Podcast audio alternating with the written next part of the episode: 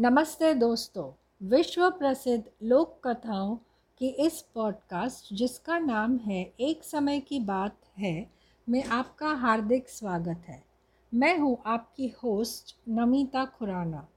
तो चलिए शुरू करते हैं पंचतंत्र की एक मशहूर कहानी, जिसका नाम है ताकतवर पड़ोसी। एक बार एक नदी में बाढ़ आ गई।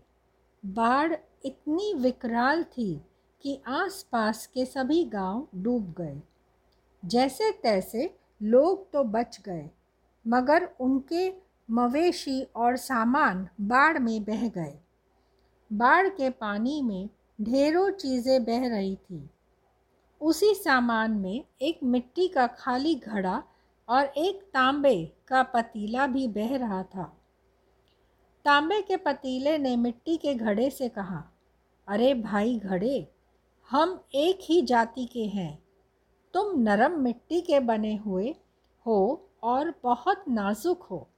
अगर तुम चाहो तो मेरे निकट आ जाओ। मेरे निकट रहने से तुम सुरक्षित रहोगे। कठोर चीज़ों से मैं तुम्हारी रक्षा करूँगा। महाशय, इस हमदर्दी के लिए आपका बहुत बहुत धन्यवाद। मगर आप शायद भूल रहे हैं कि आप भी बेहद कठोर व बलिष्ठ हैं।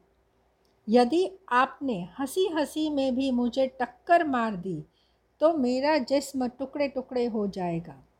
आपको यदि सचमुच मेरी चिंता है तो कृपा मुझसे दूर रहे, कहकर मिट्टी का घड़ा तेज़ी से एक और बह गया।